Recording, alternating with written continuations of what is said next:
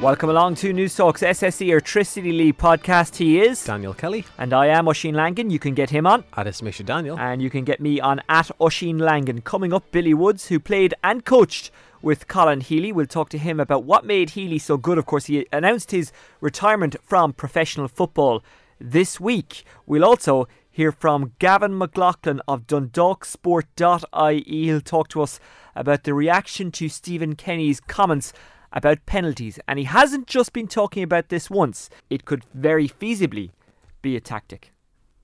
His his program notes are always very concise and he puts a lot of thought into them.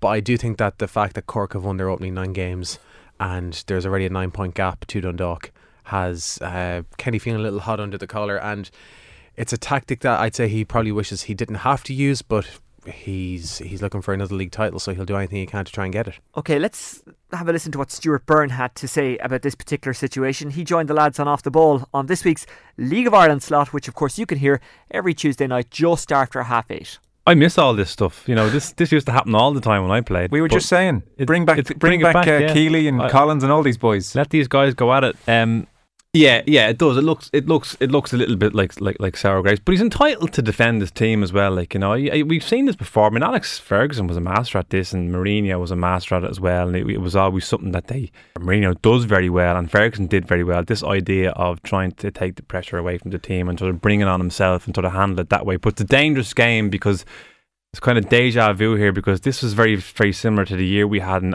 in 2005, uh, where we just everything just seemed to be got just wasn't right from the start of the season. Big injuries to big players at that stage. It was on here. He missed them from the start of the season. Similar has happened to, to Dundalk losing Stevie O'Donnell. I know he's come back into the fray, but Pat Fenlon at that stage had pretty much picked a fight with the author- authorities, with referees, and it just kind of went on for a couple of months. And when it settled down, it was only then we kind of went and started to go and play. Mm. And that would be fi- be fearful for Dundalk that this has to go away now, and they, they, they need to kind of get back to, to the business in hand. It's not Stephen's game. It's not something that he would normally have done in the past. Okay, look, it might be it might be signs of a little bit of pressure now on on, on starting to come on the champions. This four in a row thing is something that is um it's probably you know really kind of plays on the mind of mm. Stephen more than anything because he's a huge Shamrock Rovers fan. He remembers that that sort of famous yeah. team and. Uh, maybe maybe that it's it's it's it's getting getting to him a little bit in, more. In, Stewie Byrne talking to off the ball. It turns out you were actually 100% right. It is a bit of a Hail Mary play. I just bring these. I just I just speak sense, Oisín. That's all I do, and yeah, I just I just feel he's. I think he's under pressure very early. Okay, really well, is. Stewie agrees with you, and as if to rub salt in my wound and ram home the point even further. I, have seen Dundalk this year, I've seen Cork, and I think Dundalk are, are, are playing quite well. They're they're a, a way off where they were last year, of course. And when you lose that amount of players, you will be. Mm. I wouldn't be as worried as they are portraying. All of a sudden, in this last week, things have turned. You, you get Stephen um, coming out and, and, and having a go about, about the penalties issue. Then they go and lose at home 3 1 to Bray. And all of a sudden, it's amazing how quickly things can turn. All of a sudden, there's a negative cloud over Dundalk. And I think they need to get rid of that quickly because it's, it's not as bad as they think. So that's Stewie Byrne talking to off the ball, hitting the nail on the head there. And he agrees with you, Dan. He says that Dundalk are worried about their form, and that's why Stephen Kenny is doing this. I think he has to because with only nine games gone in the season, there's already a nine point gap, and there's over two thirds of the season to go. But with the teams playing each other only two more times this season, opportunities will be limited for uh, for Dundalk to try and get back to Cork directly. And I think he's going to try and do anything he can as early as possible to uh, for the benefit of his own side. Still to come, Billy Woods on Colin Healy, who retired this week, and we'll hear from Bohemian striker Dinny Corcoran. We'll also run you through the fixtures. Uh, before that, though, we're joined for a little bit more on this by DundalkSport.ie editor Gavin McLaughlin. Gavin, before we get to you, I want to play you this clip from Karl Sheppard speaking after he scored against Bohs in a 2 0 win last Friday night. It does, by the way, relate to this whole penalty chat. I was just happy that I went in at the time. Uh, maybe the ref like could have been listening to some things during the week. We we thought we had two stonewall penalties tonight, but look, they weren't to be. We were just thankful that uh, we got to win tonight. Now that's Karl Sheppard of Cork City speaking after his wonder goal in a 2 0 win against Bohemians. Cork City 9 from 9. Gavin McLaughlin, the editor of DundalkSport.ie, joins us on Newstalk's SSE Airtricity League podcast. Uh, Gavin, you heard Car- Carol say there maybe the referee was look- listening to comments during the week, and that's why maybe Cork City didn't get a penalty against Bohs. Those comments coming from Stephen Kenny, kind of in two parts. You might try and explain both parts because the first part was to the um, Dundalk website, and then the second part kind of continued on with yourself on the dundalksport.ie website. Yeah, Oisin, um, it was a it was an article released last week on the um, Dundalk FC website where Stephen Kenny sort of was he was bemoaning uh, Dundalk's lack of penalties in the in the league over the last over the last twelve months. Um, I think it's just over a year since Dundalk have been awarded a penalty in, in the league. They got one in the FAI Cup semi final in Derry last year, if I remember rightly. But it's, it's been over a year since they've been awarded one in the league. It was against Sligo Rovers at Oriel Park last year.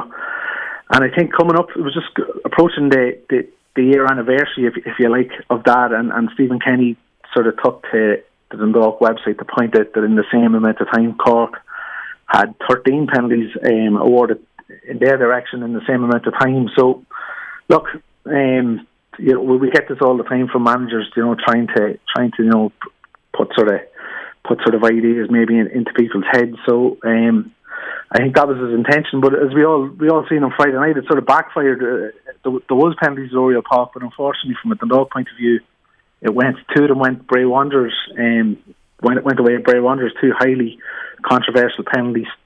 Um, as, as, as you can imagine, Stephen Kenny wasn't wasn't too pleased with. He wasn't with, too pleased, and we'll get to his articles that kind of followed on from all of this after the weekend, after they beat UCD, coincidentally enough, or ironically enough, if you want to go along the Alanis Morissette line on on uh, uh, on penalties. But this is what he said after the Bray game to Jerry Malone of LMFM, a game in which they conceded two penalties. And I've watched both penalties on the video, and neither of them are penalties, and certainly um, that's that's so it's bizarre, really, you know. So listen, it was kicking the teeth for the players. They showed their courage to come back and get the get the equaliser. And when the second penalty went in, we lost our heads a little bit in that period. We could have, been, you know, we could have been a bit calmer, but certainly um, we have to accept the defeat. That's the way it is. On the week that was in it, as you as you'd been making this said, I've been said in, in the media that you know Dundalk weren't getting the penalties. Do you think that that statement had any bearing on tonight's game? Well, uh, you'd like to think it wouldn't have had, but obviously it did, you know. And I think uh, that's the bizarre. That's the you know you think every the referee would be objective and anything else would be irrelevant, and the referee would take each game in its merits. But that doesn't seem to be the case, and that's that's uh, disappointing. You went in to see the referee after the game. Did, did you get talking to him? No, he didn't want to speak. Didn't want to speak. You know? And and your circumstances as a manager and your long experience in management, has that ever happened to you before, where a manager's refused to talk to you? No, listen, just it's, it's a bad night for us, and I think. Uh, very disappointing. So we just have to accept it. So there we go. That's Stephen Kenny after the defeat to Bray. Now, also speaking on Friday night was John Caulfield. He says regards Kenny's original comments. It was an astonishing attack on League of Ireland referees and assistant referees. I'm sure the relevant authorities will deal with it. How many goals have we scored this season? 23, 26 with the President's Cup. So in 2017, we've had one penalties. I think the authorities need to deal with it, he repeated. It's an astonishing attack on the referees and the assistant referees. That's the way I read it. Now, speaking to you on DundalkSport.ie, Gavin, on Monday night, Stephen said, I didn't criticise the officials. I referenced the fact that players are manufacturing penalties and that referees need to be more vigilant to it. That was the main point of it. It's not an easy job for referees to do that, and it's difficult for them to ascertain that at times. Players are creative in doing it, if I can use that word. I think his, he's talking about Caulfield here, his personal attack on me is quite low. As a fellow manager, you should never launch personal attacks like that, and that is disappointing, he added. So that's what he said to you on Monday night. Yeah, he wasn't. Um, he wasn't. He wasn't too happy. I don't think with with John Caulfield's um, calls for the for the FAI to to throw the book at him for, for, for his for his comments last week. And in fairness, I, I read back over I read back over what he what he did say on the Dundalk website, and, and as, as such, there was no actual direct criticism of, of referees. I think I think he did he did reference you know sort of Cork City's penalties, and I think the one that's sticking out in, in the minds of people in the Dundalk is Seán Maguire's against Shamrock Rovers and Tallaght recently um, where, where it was awarded, it was a, it was a soft penalty. And of course, the one that I think the one that sparked all of this off is the the, the decision not to award the penalty against Cork in the the recent game at Turner's Cross when Ciarán Kilduff went down. Um, I think it was Mark McNulty sort of clipped yeah, him. And, and, and, as you're aware, Gavin, I'm a Cork City fan, and I said at the time, and I say it since, that was an absolute stone wall penalty. How much of this from Stephen is about the actual issue, though, and how much is maybe a bit of distraction because they haven't had a great start to the league? And Stewie Byrne was talking off the ball about this during the week on the League of Ireland slot. He said maybe, just maybe, this is the wrong time to say something like this. Yeah, I suppose. Look, it, would be a lot easier to say it if, if, it'd be a lot easier to come out with something like this. I suppose if you're six six points clear or nine points clear at the top, rather than rather than sort of chasing chasing Cork City and coming out with it. Um, look, I, I think, as I said, the fact that it was coming up to a year, a year's sort of anniversary, as I say, if you if you, if you like that, they were awarded their last penalty in the league. I think I think he probably had it in his mind, but as events have unfolded over the over the last couple of days, I say two two given against them on on Friday night. Um, at Oriel Park, it was, look, it was almost, it was nearly in the script that something like that was going to happen after after his comments last week, and then of course there was six six penalties on on Easter Monday, at, uh, in the in the EA Sports Cup game against against uh, UCD where it went to penalty shootout. So look, we, we've seen this thing. We've seen this thing in England over the last 15, 20 years, where managers just throwing out these little snippets and, and, and hoping that it's going to have some sort of effect on our rivals. But at this moment in time, it looks like it's it's, it's backfired on Dundalk. Um, that that that result, as we all know, on Friday night leaves them nine points nine points behind, which it's a big big gap even at this early stage of the season. Gavin, you've mentioned there about obviously uh, managers in England have done this for years, and one of the ones that comes into my head is uh, Rafa Benitez's inf- infamous facts uh, rant that he had a few years ago. But that was near the end of the season. We're not even a third of the, a third of the way through this year's Premier Division campaign, and even though Cork have such a, a large gap at the top of the table, as you admitted, is this a sign of panic from Stephen Kenny? He can be like he's a very intelligent manager. He knows exactly what he's saying in his program notes, but this seems to be something that he may have jumped the gun too early on.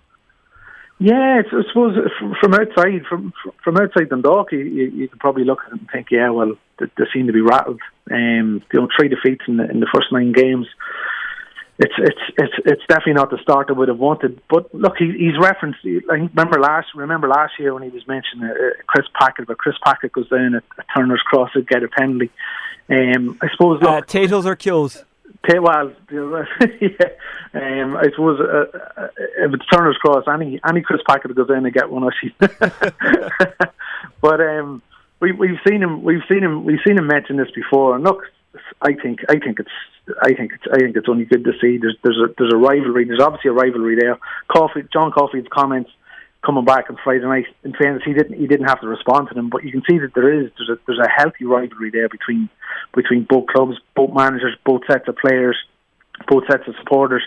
And look, I think it's only good for the league that it's it's it's you know this sort of things going on. Gavin, just before we let you go, you mentioned there the players that Dundalk have missed. I've seen them a couple of times this season.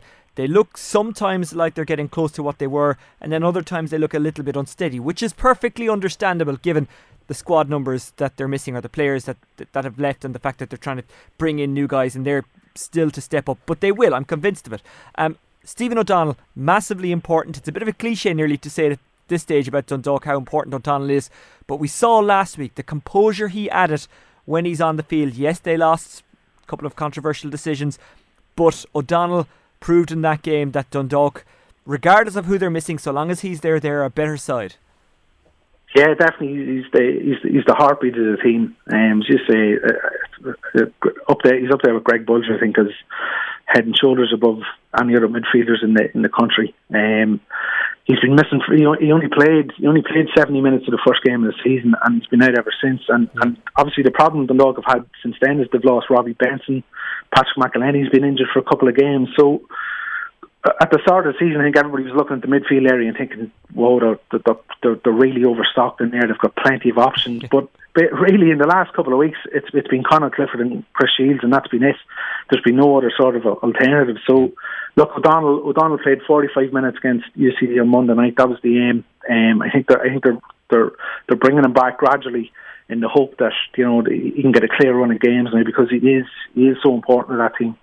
Okay, Gavin McLaughlin, editor of DundalkSports.ie. Thank you very much for joining us on Newstalk's SSE Airtricity League podcast. And as Gavin pointed out, Stephen Kenny is not silly. He knows exactly what he's doing and what he's saying to the press, what he's putting out there. He wants out there. Yeah, as like we've said, his his program notes, his he's like even when you interview the man, he's in a way he's a very awkward person to interview because he takes so much time in what he says. He puts every effort into every answer he gives that he's he's not going to make any flippant remarks when he says something he means it and he knows exactly what he's saying. I enjoy it because he is obviously really thinking oh, of course, about yeah, what he's yeah, saying like to you, and he, he never gives he a cliched. the, yes, that's yeah, exactly what I was he saying. He doesn't never, give the cliched answers. He never does the Asher. Look, we're just taking it one game at a time. He actually engages with the interviewer, and engaging with the interviewer means you're engaging with your fans and your audience. If you want to, and even if way. there's that five seconds of awkwardness that we would hear on radio, it was like that you wouldn't hear on radio.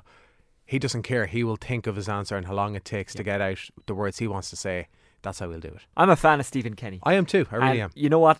A manager has to mind his own patch. He doesn't have to worry about the other 11 teams. He doesn't have to worry about what anyone outside of Dundalk thinks. All he has to worry about is what's happening with his team and what's happening around the club. I think Stephen Kenny knows what he's doing. And I know that their start has not been perfect, but they will come good. As Gavin said, Stephen O'Donnell's return is a massive, massive deal. They take on Bohemians this Friday night at Oriel Park. And as I say, We'll be hearing from Bow striker Dinny Corcoran a little bit later on. But before that, Colin Healy announced his retirement this week at the age of 37. This is how it all started for him at Celtic. The chance falls for Colin Healy, and he takes it. Great finish from Healy. Billy Woods, formerly of Shamrock Rovers and Cork City, and obviously formerly part of the Cork City coaching staff. A player you would have worked with, Colin Healy, has decided to retire. Tell us how good Colin was.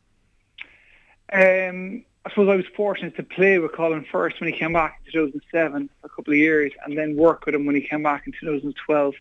Um, as a player, he was absolutely exceptional, complete professional, um, dedicated, um, leadership skills on and off the pitch, quiet, very quiet, very unassuming. You'd never know, he'd never volunteer, um, never big himself up, but as a player, he set standards on the training pitch, and I suppose he, he led by example, really without without being forceful and being vocal. He he led um, by example on the pitch through training, the way he trained, the way he lived his life off the pitch. Um, absolutely exceptional player, brilliant, really, really top notch. Um, I suppose, look, I suppose everybody knows injuries. If Colin didn't have the injuries, he would have played uh, in England for far longer than he played for. Um, but a brilliant player and, a brilliant example to, to young lads of, of how to live your life and how to train properly day in, day out. On the pitch, what stood him out? Was he a particularly good tackler? Was he a particularly good distributor? Was he particularly good at all of those things? Was he just a good all-round midfielder? Well, well I suppose when he came back in 2007, it, I I'd seen him as a kid playing underage for Ireland and stuff, and I never realised he he was as good as passer as he was. His passing range, long and short, was exceptional. Um, took pride in his passing, but his ability to close people down. I, I've never played with anybody who could close people down quicker and was all over people um, and winning the ball back, turning the ball over, winning possession back. That was exceptional. Um, obviously, his ability to get around the pitch in his prime was was um, really good. His his his uh, stamina was exceptional. But as, as you said, his passing range is exceptional, long and short. His delivery from set pieces, but his ability to get around the pitch and control the tempo of the game. Um, when he came back himself Joe Gamble would have played in the middle of the park and their ability to control the game. Um, the last few years, then when he was a Cork, he had the likes of Gearóid and Gary Buckley around him. So in in, in a sense, his, his role changed. He became a sitting midfielder. And I think it suited him really with the two lads around him. Again, he controlled the tempo of the game by his passing range, long and short. Um, and as, as I said, he was just an exceptional player it sounds like he was a smart player because he started like a, a Kante type and then turned into something else like a Makelele kind of deep lying midfielder controlling the game, not bursting around the place because he just couldn't do it anymore. But but when he had to, he did. He chose his moments. Well, I think his, his understanding of the game, I suppose, changed when after those injuries where he would have been box to box. Um, he eventually became like a hole and sitting player. But as you said, right, an intelligent player, his ability to read situations, interceptions, turnover possession for Cork at that time was exceptional. And then his ability to retain the ball um, and keep keep Cork City playing was, was exceptional. Really, uh, as I said, he, he ended up playing alongside Gearóid Gary Buckley, and I think his influence on the two of them, you can uh, look, in my opinion, you can see it this year. And um, their football intelligence has come on leaps and bounds from playing with the likes of Colin, you know. Billy, you mentioned there that uh, you were part of the team when he came back, and what was he like when he came back from Cross Channel? Obviously, an international career, very unlucky not to go to the World Cup. Uh, uh, plenty of honours as well at Celtic, but as you said, injury was the thing that uh, basically uh, blighted the first half of his career. So, what was he like when he came back? Was he was he a player that was bitter in the situation that he was in, or was he there uh, ready to give it all for his local team? I, no, I, I think I can't stress that enough. That you know, you look at Colin; he's lost probably lost three three seasons of his career um, through injury. Right? I think he's very unfortunate with with two leg breaks. Um, he had a knee problem then thing. But that's the one thing. If you, when you speak to him, and you've probably done interviews in the years, lads, he, he's he's not better. Um, to play at the level he's played at after those injuries, some players wouldn't come back. You know, it's only through his professionalism and dedication that he got back to the level he got back to. You know, that, that those injuries would have just finished people off, but he got back to the level he played at. Um, he won medals in Cork. You know, he set standards, and I think when he came back that time for Cork, it was such a boost for us. You had a lad who walked into a change room. Everybody, in the minute he walks in, the minute he speaks, he has your respect because he doesn't talk rubbish. You know, he, he doesn't speak for the sake of speaking. You know, you you play with players who talk, talk, and talk. Colin's not like that. He's the most unassuming person you ever met for for what he's done in his career, for the level he's played at. You know, he, he doesn't he doesn't you know he doesn't force his opinions down people's throats. But if he's got something to say and he's got an opinion, then he'll give his opinion, and it's constructive the way he does it. Um, for us as a, as a team at Cork, it, it was brilliant for him to walk into a change room. Um, and he was exceptional. He was unfortunate that time. I, I don't know if you remember himself and Garrett couldn't play for the first three or four months of that season, 2007, because of that three club rule. But when he got playing, then he was brilliant. I think his first game we played Hammarby at home. He set up a goal for Roy Donovan, and he was he just set standards. He was brilliant. He was exceptional. His work rate. But he, the thing that struck me was that the way he trained day in day out. It never changed from from that time when he came back to when he finished up at the end of last season. His professionalism and training. You know, you get some people who train for the sake of training, where he trained to get better. And that's that, that, to my opinion, that's what separated him from most players. Is that he trained every day as if it was his last day. He set standards in training. His his belief in that training should be at match tempo um, differentiates him between other players. And uh, you look at the career he's had, and that's the reason for it. You're with Newstalk's SSE Airtricity League podcast, and uh, you can tell Billy Woods really, really, really admires yes. Colin Healy, does, doesn't he? I think uh, Healy, as we mentioned there, he's one of those players in the league who sort of he came back, but w- went again to Ipswich and came back a second time. He never saw the league as beneath him. When he came back, he saw it as a way of improving his career, lengthening his career, and over his two spells, he was certainly he'd be a modern day legend of Cork City.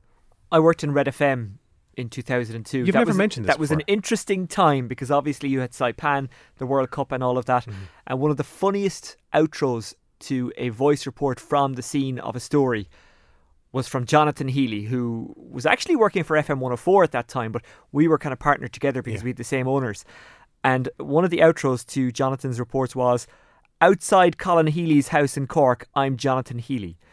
Basically, no relation, by the way. Basically, for people who don't remember, for those who were too young to remember 2002, Colin Healy was on standby when Roy Keane mm. uh, Colin, left the panel. Yeah. Colin Healy was the replacement. Or sorry, was was sent away from the panel. Colin Healy was the replacement uh, for Roy Keane. I think he was in the airport ready to go. Yeah. And then when Keane had his uh, brief return to the squad and then left once more, it was too late to return Healy to well, the squad. no, I don't think he actually returned to the squad. He actually, everyone thought, okay, he might come back here. Yeah, but and then, by the time it was yeah. realised that he wasn't going to come back, it was too late for him. Which was really unfortunate for Colin. And yeah. at that stage, we thought, okay, it won't happen from this time, but hopefully he'll be there for 2004, the European Championships in Portugal.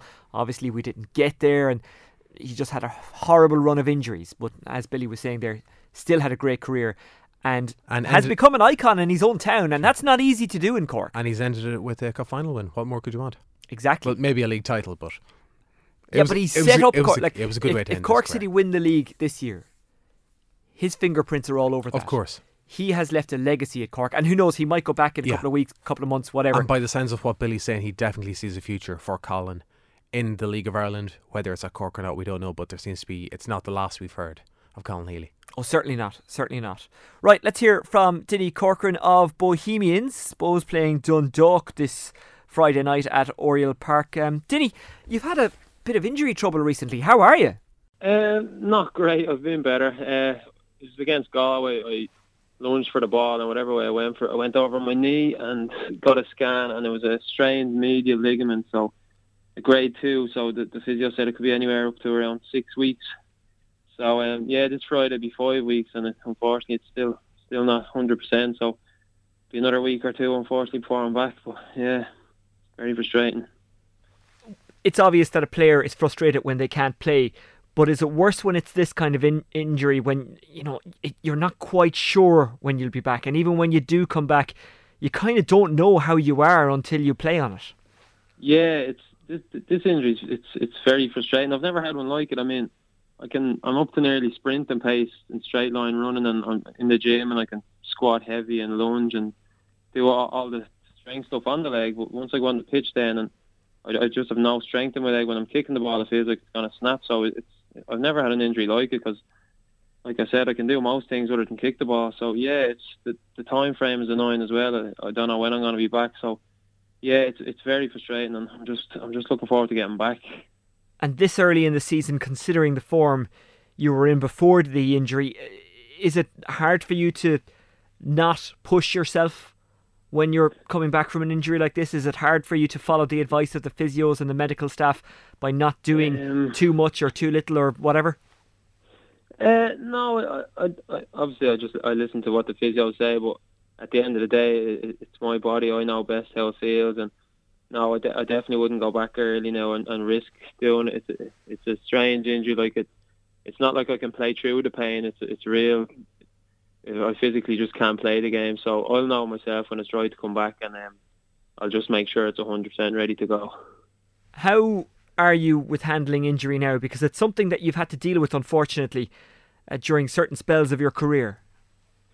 Yeah, um, it doesn't get any easier. It's any player just wants to be playing week in, week out, and especially the form I was in, I was, I was enjoying my football again after a disappointing season last year. So it's um it, it's very frustrating, and there's nothing worse than just watching your your teammates train and play games while you can't. So um it's it's very hard to deal with, but I mean, I I'm just focused on getting it better now and doing my own bits bits and pieces and getting back as quick as possible. But it's not easy. Well, the only good thing is that you won't suffer loneliness in the Bohs physio room at the moment, will you? There's quite a few of you in there. Yeah, unfortunately so. Yeah, we're missing well Izzy and Owen Weirden obviously are kind of long term injuries, so they're they're not training either. And then Jamie Doyle and Ian Morris kind of picked up injuries as well. So yeah, like you said, it's it's a busy physio room at the moment, and a lot of key players as well, which is which is unfortunate. But that's that's that's football. It's the way it goes. We're just gonna have to cope with it and focus on each game. Is there other stuff that you can work on when you're not able to train fully? I mean, do you work on kind of the mental side of things? Do you work on something physical, maybe with the upper body? What do you do yeah, when you're injured? Yeah, there's there's like like you said, the I can do all upper body stuff, and I can actually do quite a bit of stuff out on the pitch, like running wise, and keeping my cardio up as much as I can for when I'm back. So yeah, there's always stuff you can do on it. Like uh, I'm at the stage now where I, I just need to strengthen the knee. So there's a lot of strength work I'm doing. So I'm training as hard as the rest of the lads, if not harder. But unfortunately, I just can't play the game. So yeah, you, you're definitely you can definitely keep busy while injured. All right, yeah. Yeah, uh, look, I guess it's not quite like Gaelic football, and I know you've played a bit of that in your time as well, where guys can kind of target your injury. So you're not going to have to wear a bandage on the opposite knee to the one that's injured, just so guys will target your healthy knee. But but is there a worry when you come back about you know going into tackles, or are you a guy who can just get back out onto the pitch and get into it straight away? Uh, no, I don't, I, I, don't worry about it too much once I get back because I, I, like to get maybe a full week's training beforehand, so I, I know 100% in my mind it's right. I wouldn't go back any earlier if I had a doubt in my mind because I wouldn't be able to give 100%, you know. Mm. So I, I definitely wait. Let's wait till I know myself it's ready. So, um, yeah, I'll make sure I get a good bit of training in beforehand, so I know it's, it's ready to go. And what's it like when you play your first game back after a bit of a layoff? Hopefully, this layoff won't be too long. Do, do your lungs burn? Does it take you longer to recover from sprints or between sprints? How does it work? Um, yeah, I find it a bit tougher because, like I said, I can do all the cardio stuff on, on the training pitch, but a match match situation is completely different. It, I don't know why that is, but it, that's the way it is. So um, yeah, you do find it a bit bit long burning, as you say, but I'll, I'll gradually get into it, and as the matches go on, I'll, I'll be back to where I was, and hopefully scoring goals again. But yeah, it is tough getting back into it, especially if you're out for a good good few weeks. You know, you kind of lose the match sharpness and fitness. Yeah, we were five games into the league when you got your injury, and you'd already scored five goals. You were bang in form. Uh, I was just looking through your record there. Even at times where there was long gaps between when you got games for whichever of the clubs you were with, your goal to game ratio is actually really good. How is that? Were you always a sharp finisher? Or, uh, um, yeah, I'd like to think I've always just had a, a, good eye for goal, and I think finishing is probably my, my strongest attribute. And I I just I get in the box as much as I can, and I've got a great desire to score goals. So um, yeah, I, I'm quite happy with my like you said, my goal to game ratio was pretty good, and whenever I play, I just look to score. So um, and this year has, has started off well. Unfortunately, the injury is terrible timing, but hopefully I'll pick up again where I left off and keep scoring. Yeah. Did you go to finishing school? By which I mean, did you work with certain strikers, uh, forward coaches? How how how did you get so good at finishing? I actually I don't know. I suppose just training on it and hard work and yeah. It's a bit of natural ability as well. I just have a good eye for goal, and then obviously I've played with great strikers like Eamon Zayed and Gary O'Neill and Jason Byrne there at Bohs, and you learn things off them as well as you go. You're never too old to be learning. So yeah, I've just had a good knack for it kind of, and luckily I've I've done okay. Yeah. What's the most important lesson you would have learned off the likes of Zayed and Jason Byrne, two internationals?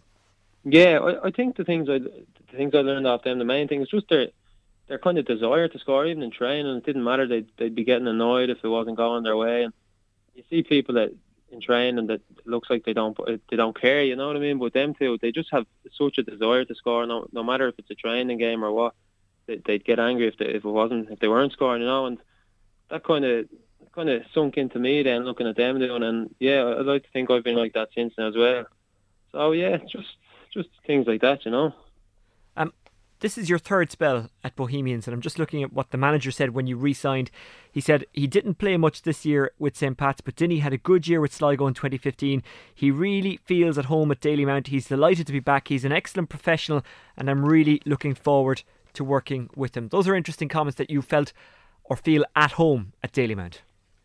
Yeah, definitely. Like I think it was 2014, my last season there before I went to Sligo and um, it was my my best season today and my most enjoyable. It's just something about the club I, I just love. I think the whole the whole backroom staff, the fans are brilliant. The the play, all the teammates and all. There's just something to it. I love going out in Dalymount every second Friday, and yeah, I just kind of feel most at home there. Didn't no disrespect to other clubs, but I just didn't feel as wanted or as as loved at the club, you know. So yeah, I, I always kind of wanted to get back, and I'm I'm delighted now. I'm enjoying it as more as much as ever now. Yeah, to be back. As a neutral observer, I've always found Bohemians as a football club to be kind of more like Bohemians as a community. Yeah, that's it. That's kind of how it feels. They they they, welcome you brilliantly, and I I think they make everyone feel very yeah. Wanted and welcome there. And I know other players I spoke to, I won't name names, but they, they've left in previous years, and um, they've they've kind of regretted it as well. They say it, it's nothing like Bohs was, you know. So it must have that effect on everyone, kind of, you know, and it, it's great. I, I love it. So, yeah, there is a community feel to it, kind of, yeah. They are quick enough to tell you some of the fans, though, when uh, when you're not doing your job. Do you ever find that? Not really. I think that's one of the things I love about the fans. Yeah. I mean, previous clubs, I've been get, I've got hammered. You know, if I haven't been doing it, they really get on your back. Bohs, not so much. They kind of yeah, obviously I get the Facebook message and stuff, and it's more kind of like, oh, unlucky, next yeah. time go again, you know, rather than, oh, that's But that's interesting because they, they have a reputation of getting on top of their own team during games if things aren't going well. But um, you haven't found that. Yeah. I haven't found that at all. Now I find it the opposite. Even the last few weeks, things haven't been going well, and the fans have been brilliant. They're just, I know it's kind of different to what they're they'd have been used to a yeah. few years back, challenging for titles and all. You know, I think they just appreciate that the lads here we're not getting much money and compared to other clubs, you know, and we're just playing for the jersey now, and I think they appreciate it, you know. Yeah, they're good footballing people. They get exactly what the situation is. They know that a title challenge is unrealistic, so they're not frustrated by that. They just want to see you guys work hard, which, in fairness, you have been doing. And I know you weren't you weren't playing uh, last Friday night, but I mean, they put up a good showing against Cork City, and when you can do that, it suggests you're not far away. Yeah, absolutely. Yeah, um, like I said, like they would have been challenging for titles a few years back, and it, it probably it's a massive change. Like when you go from that to, to where we are now, kind of hoping to stay in the league, you know. But um, yeah, like the Cork game, for example, was brilliant. The packed house, and to be honest with you, I thought we were the better team for the majority of that game. Yeah, and that's got to be a boost for the fans and ourselves, you know, the whole club. And uh, obviously, it was unfortunate not to get anything from it, but um, we showed what we're capable of, and that's that's without a good three or four of our key players. So mm. we do have a bit of strength and depth, and um, yeah, the fans just need to keep getting behind us. Hopefully, things will turn now when we get a few bodies back. You know. You mentioned your time away from Bohs and how maybe that time has made you a better player, and certainly, I guess during that time, you yourself as a person have been getting a bit older and a bit more mature and just growing up. You played at Sligo, played at UCD, played at Drogheda, played at Shells, played at the now defunct Sporting Fingal. At Sligo, where it's a kind of a different vibe to the Dublin clubs, was that was that tough at the time, but in retrospect, a good thing? It kind of maybe hardened you up. It helped your mentality. Um, I don't know. I think it was different because it was my first time moving away from home, living away from home, you know, and yeah, looking after myself. I suppose it did kind of mature me as a person. And, but um, no, I didn't. I didn't find it much different. At the, at the end of the day, you're, you're playing football, and that's your job. It's the same wherever you are. So I didn't find it a massive difference, you know. But um, yeah, it was a good experience. But um, I, I was kind of looking forward to coming back to Dublin towards the end of it, alright, just to be around friends and family, kind of. But it wasn't a massive change. No, I, I enjoyed it. Yeah, and home is home. We mentioned that you yeah. play Gaelic football. How does that feed into making you a better association football player? Um, I, I only played the Gaelic kind of because it was with my friends and yeah. brothers and stuff, you know, and I was never, never mad into it. I, I did enjoy it, but soccer was always number one. And I don't think it's improved me in any way in the soccer, you know. I mean, I don't. People might think it has physically or something, but it hasn't really. You know, it's yeah. completely different game, and I, I don't think I've taken anything from the guy into the soccer. To be honest with you. Yeah, it's not like in uh, soccer you can go around shouldering people and pushing people yeah, out of the way exactly. and getting rid of it. Dinny, yeah. just before we let you go, what are your own personal names for the season, or or do you set out personal names? Are you one of those kind of players? Uh, no, I don't. I don't set targets and stuff. I just I feel every game you play, you should aim to do your best, and it's simple as that. I mean, that that's that's my target. If you want, I don't set a number because I think I used to do that, and if I'm not getting near it, I'm kind of getting frustrated, and it's affecting me. So I just nowadays I just go out every time, give 100 percent. Obviously, hope to score goals as a striker, and that's that's just my mentality, you know. Yeah. And collectively, as a group, do you have a target, or again, is it very much as you say, don't go setting targets because you can lose focus? Well, well, we did speak obviously at the start of the year about obviously with the whole three teams going down now. It's it's gonna be it's gonna be very tough. With, I think every club and team has got more competitive this season because they want to stay up. So as a team, obviously our, our aim is to avoid the drop, and um, you never know, might get a good run in the cup or so. But yeah, the main objective is to, to stay in the league and then build from there. Yeah, it's an interesting league this season, isn't it? Because you, you know, if you win a game one week, everyone says, "Well, you'll be fine, you'll be safe," and then the next week you lose a game and you're right back down there. Yeah, it's it's very tight now at the bottom. I think the bottom six or seven teams, there's not many points in it, so a, win, a one win is massive, yeah, like you said, but one win can get you up a few places, but that's still a relatively early days, so there'll be lots of twists and turns, but uh, we hope to not be in the dogfight come the end of it. Dinny, really appreciate your time. Thanks for joining us on Newstalk's SSE Airtricity League podcast. No bother at all. Thanks for having me. Well, that's almost it for Newstalk's SSE Airtricity League podcast for this week. But, Dan, we still have to play the audio of the week, and it's not a goal commentary or an interview. Well, it actually, is a sort of yeah. it is a sort of goal commentary, but it's certainly a commentary. Yes, not maybe from. It comes from an unusual source. Yes. Okay. Picture the scene. It's St. Pat's against Bray. It's an epic EA Sports Cup battle in the heat of Inchicore on Bank Holiday Monday. Yes, it finished nil all, but that's a minor detail. It goes to penalties, and Aaron Greene, who's having a great season for Bray, steps up to take his spot kick. He's up against his former club. The fans are trying to put him off, one in particular. But could he prove the doubters wrong? So, what happens next? He earns the respect with the goal. no, he doesn't. You're still shite. Clip of the week. Yeah. From um, I'm not sure who put it up on Twitter, but oh, was St. Pat's TV put yes, it up? it was. Okay. Uh, brilliant stuff. Okay, let's go through the fixtures. On Friday night, it's Bray against Shamrock Rovers, Dundalk taking on Bohs, St. Pat's up against Cork City, uh, Limerick taking on Galway, and Finn Harps playing Drogheda. All of those games kicking off at 7.45, except the Harps, Harps Drogheda match, which is away at 8. On Saturday night, it's Sligo Rovers against Derry, and then Derry back in action next Tuesday in their refixture against Limerick at Maginn Park. Dan, what about the First Division? There are three games on Friday night. It's the bottom two against each other in Athlone Town Stadium at 7.45. It's Athlone against Wexford. Cabinteely take on Waterford, also 7.45 in Stradbrook. That's probably the game of the weekend. And Shelburne take on UCD in Tolka Park, also at 7.45. Saturday evening, it's Cobh against Longford at 7.15. And Waterford finally seem to have got a bit of a Yeah. gap now at the top of Keith Andrews linked to Waterford, interestingly enough.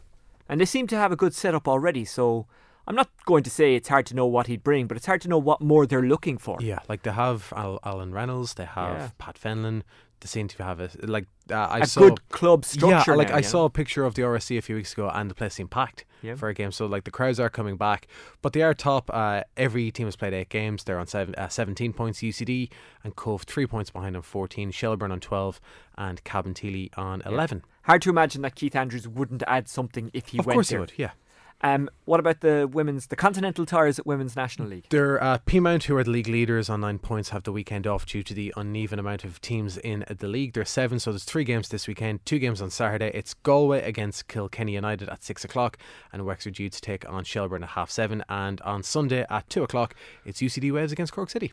Okay, that's it from him. Uh, Daniel Kelly And you can get him on. at Misha Daniel on Twitter. And I'm Oisín Langan. And just in case you get ahead of yourself, remember this piece of advice. Have a good week. Bye bye. Bye.